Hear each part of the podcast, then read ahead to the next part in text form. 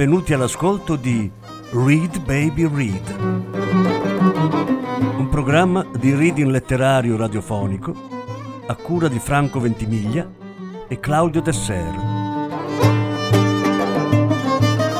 Voce Franco Ventimiglia. Regia Claudio Desser.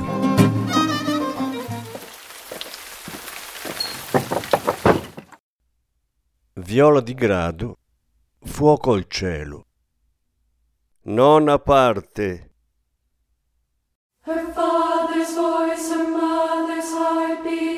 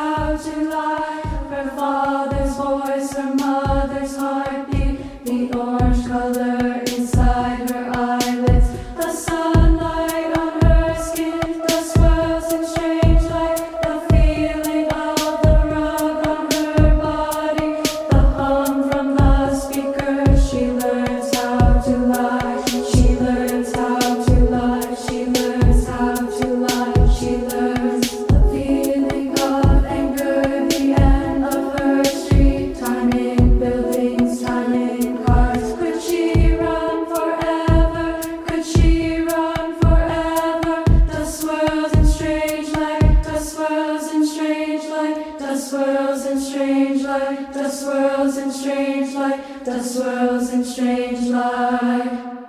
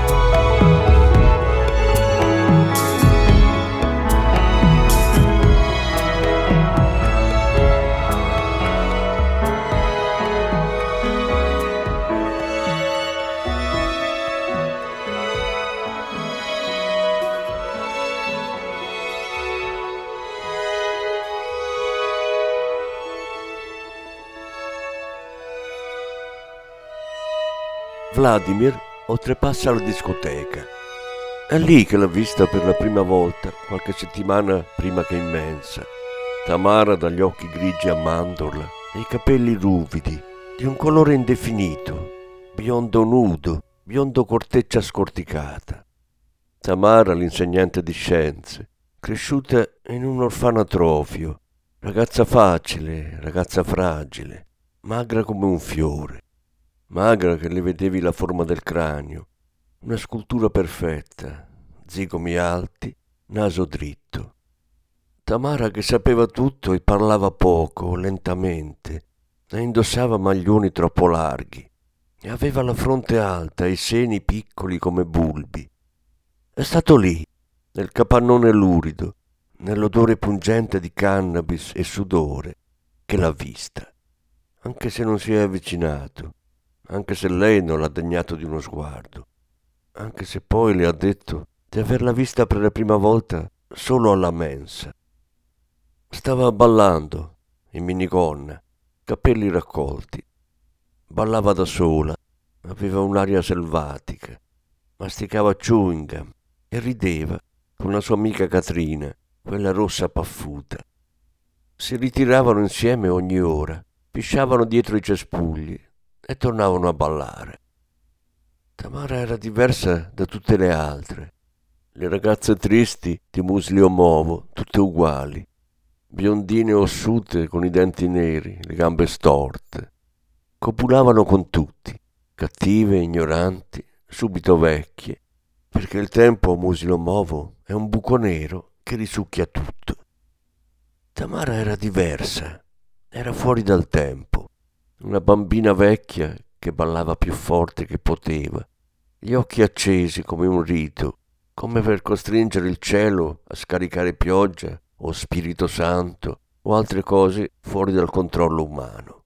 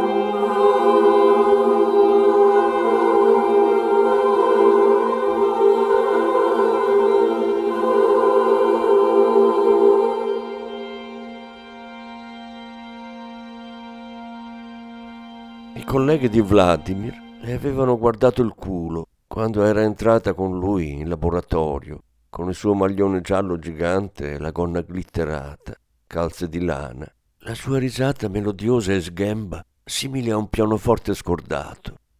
Lui aveva detto è la mia ragazza. Si era sentito il cuore gonfiare come punto da un insetto. La stringeva a sé, le dava baci timidi sulle guance e sulla bocca screpolata. Lei faceva battute ingenue, da ragazzina. Sbatteva gli occhi e cercava lo sguardo affamato dei suoi colleghi, uno per uno. Si nutriva delle loro attenzioni sessuali, i loro sorrisi ebeti e gli occhi umidi, perforanti, le risatine. Poi Vladimir aveva notato l'erezione nei pantaloni del capo infermiere e aveva notato che anche Tamara l'aveva notato e qualcosa sul suo viso si era intensificato, un bagliore, una richiesta sotterranea. Vladimir aveva detto basta, basta così, ce ne andiamo, ci vediamo lunedì. E l'aveva presa per mano, erano usciti insieme. Quando lunedì era tornato i colleghi gli avevano detto ma sei impazzito? Una del luogo no, non ti puoi scopare una del luogo. Vladimir andava a trovarla a scuola L'aspettava all'entrata con i fiori in mano, il cuore a mille. Una volta era uscita dal portone a braccetto con un suo collega, uno massiccio, stempiato, denti grandi. Tamara aveva uno sguardo smanioso e selvatico, fisso su di lui, su quell'uomo, la sua mascella, il suo petto. Ma vedendo Vladimir aveva abbassato gli occhi. Per lui aveva uno sguardo diverso, opaco. L'uomo si era allontanato con un cenno goffo e lei si era avvicinata al suo ragazzo. Come stai? gli aveva detto. E lui con il broncio le aveva allungato i fiori. Lei aveva detto molto belli e aveva tolto la stagnola protettiva. Che fai? Non ancora. Si rovineranno, aveva detto lui, e si era sentito a disagio vedendo i gambi nudi, recisi, il segno visibile delle cesoie che gli avevano strappati alla terra. Quella notte aveva sognato di essere in gabbia con Tamara, tutti nudi, una gabbia piccola e sporca come quelle che aveva visto allo zoo di Mosca quando era ragazzino. C'erano altri animali nella stessa gabbia, animali maschi che la puntavano e si avvicinavano a lei con bocche bavose. Lei li aspettava in una posa adatta ad accoglierli, il sesso aperto come un frutto marcio e lui se ne stava rannicchiato in un angolo, incapace di reagire. Dal mercoledì successivo lei aveva cominciato a uscire da scuola dalla porta sul retro. Non voleva vederlo e non voleva essere accompagnata a casa. Gli urlava contro per ogni sciocchezza, diceva che aveva bisogno di spazio e bisogno di capire. Capire cosa? Cosa c'era da capire? E perché le donne hanno sempre bisogno di capire ogni cosa, anche se capire è il contrario di vivere? Lui diceva che lei era difficile, una femmina rompipalle, ma voleva dire altro, solo che non conosceva le parole, quelle giuste, quelle che li avrebbero uniti. Lei prendeva i fiori di lui e li buttava per terra. Lui la amava, la amava e basta. Il suo amore non aveva bisogno di risposte, dettagli, comprensione. Il suo amore poteva starsene da parte, come un coniglio ferito, senza fare chiasso. Se ne stavano stretti sul pavimento, lui e Tamara, a casa di lui, perché a lei piaceva così, perché non voleva stare sulle lenzuola del letto su cui lui aveva avuto altre donne. Solo una in realtà, e non significava niente, giuro. Si accoppiavano finché il giorno non si mescolava con la notte, ma fuori il tempo non si fermava e le cose continuavano ad accadere. Thank you.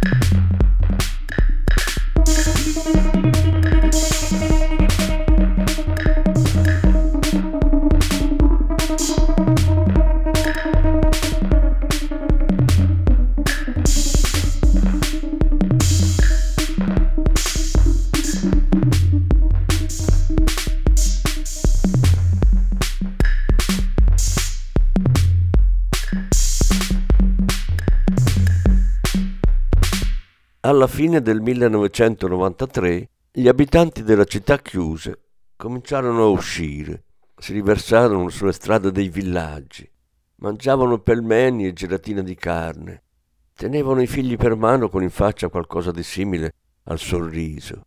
C'era nell'aria una specie di gioia, un inizio di libertà. Lei, nella piccola trattoria dietro la fabbrica di colla, aveva la nausea, aveva lasciato tutto nel piatto poi l'indomani era andata con lui in ospedale. Aspettava un bambino, il loro bambino. Lui era così felice da non riuscire a tenersi la gioia dentro. Agitava le mani, la accarezzava. Lei invece stava zitta, con l'espressione rabbiosa. Poi si mise a sedere e fece una violenta scenata. Iniziò a urlare, ad agitarsi, voleva abortire, liberarsi del bambino. Lui si vergognò e la portò fuori. Tamara sulla strada di ritorno dall'ospedale non disse nulla. Era immersa nel turbinio della sua testa e non voleva dirgli a cosa pensava. C'era traffico, russi del posto e russi di altri posti. Il presidente Yeltsin aveva deciso che la provincia di Chelyabinsk non era più segreta e le persone si riversarono improvvisamente su quelle strade per morbosa curiosità. Fissavano Tamara e gli altri dai finestrini come animali in estinzione, chiusi in gabbia. Una macchina nuova, piena di gente grassa ed elegante, sfrecciò accanto a loro e Vladimir vide le facce attente, si sentì ispezionato. Voleva aprire il finestrino e urlare Sì, siamo bestie, mi arrendo, solo bestie. Fate di noi ciò che volete. Alcuni il 29 settembre 1957, dopo il rumore, videro la fuliggine annerire il cielo. Una mano grigia di polvere e fumo si aprì lenta sulle case basse di Musliomovo, la scuola elementare, l'alimentare di Eugenia, l'erba rinsecchita del parco comunale. Poi si allungò lungo la strada sterrata, inghiottì i fiori in boccio e le lapidi in pietra grezza del cimitero, i fabbricati più grandi in periferia, fabbriche e caseggiati, panchine di ferro rugginito, capre magre immobili nei campi. Videro un'ombra sgranata. Era un'ombra, solo un'ombra, nera e grigia, fitta come ferro, si allungava sopra i camini e le altalene rosse in metallo scrostato, sopra i fili elettrici, la strada sterrata che porta al cimitero. No, non era un'ombra e non era grigia, era verde petrolio, dissero il guardiano delle tombe e suo figlio con la gamba di legno, che erano fuori a sistemare i fiori. Sì, che era un'ombra invece, dissero il cuoco della mensa e Polina mezza cieca, gli occhi annebbiati da una rete di vasi sanguigni anomali, che correva avanti e indietro, gridando come un'ossessa. Era un'ombra, giuro, un'ombra di tutto, di tutte le cose unite insieme e cominciarono a pregare, ginocchia a terra, sulla terra nuda ricoperta di neve. Era il 29 settembre 1957, ma faceva già molto freddo. Aveva nevicato nel fine settimana e le strade erano scivolose.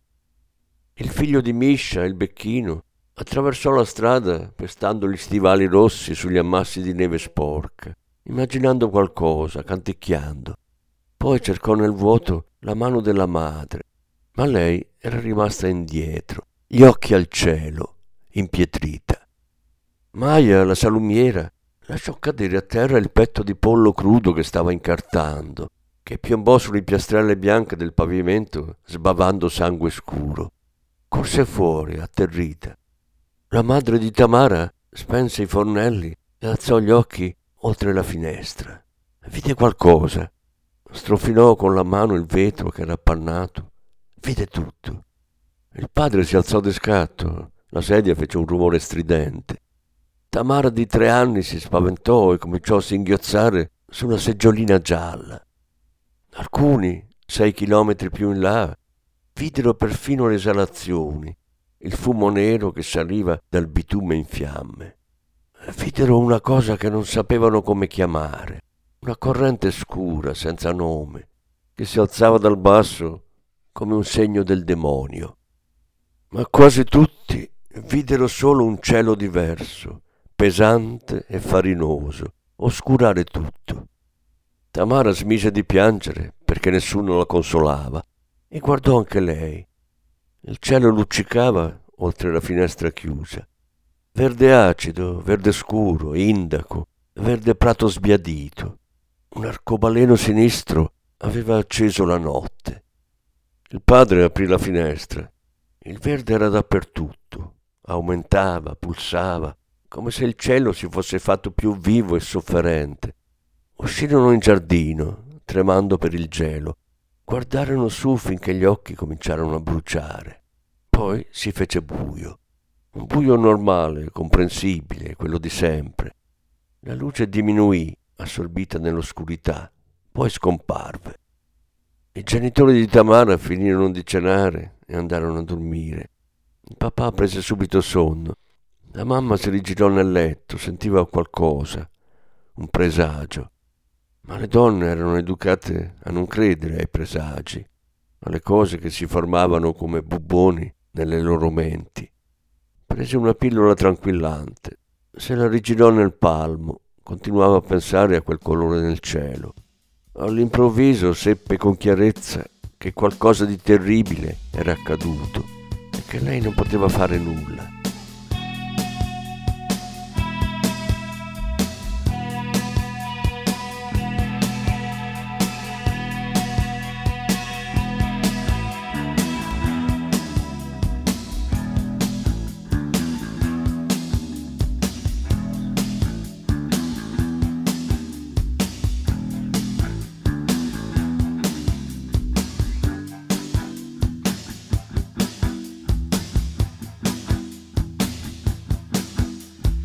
This is a crisis I knew had to come.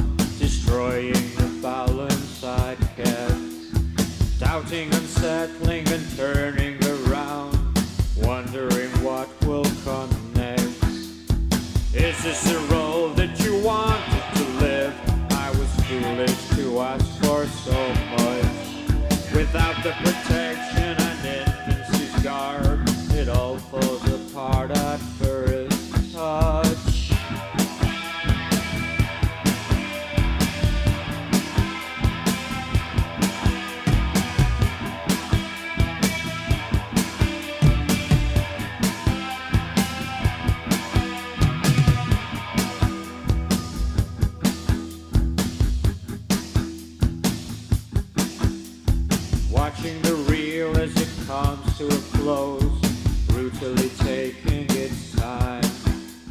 People who change for no reason at all, happening all of the time. Can I go on with this train?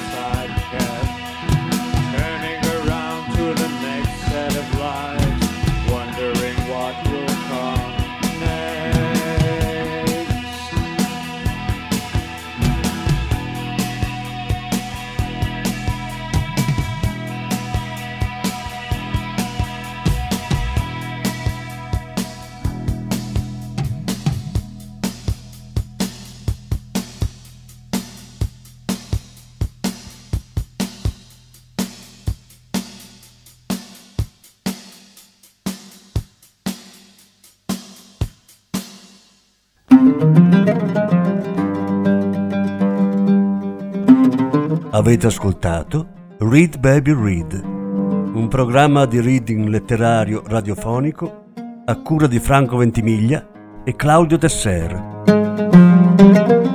Grazie per l'ascolto, alla prossima settimana. La successiva parte sarà trasmessa la prossima settimana.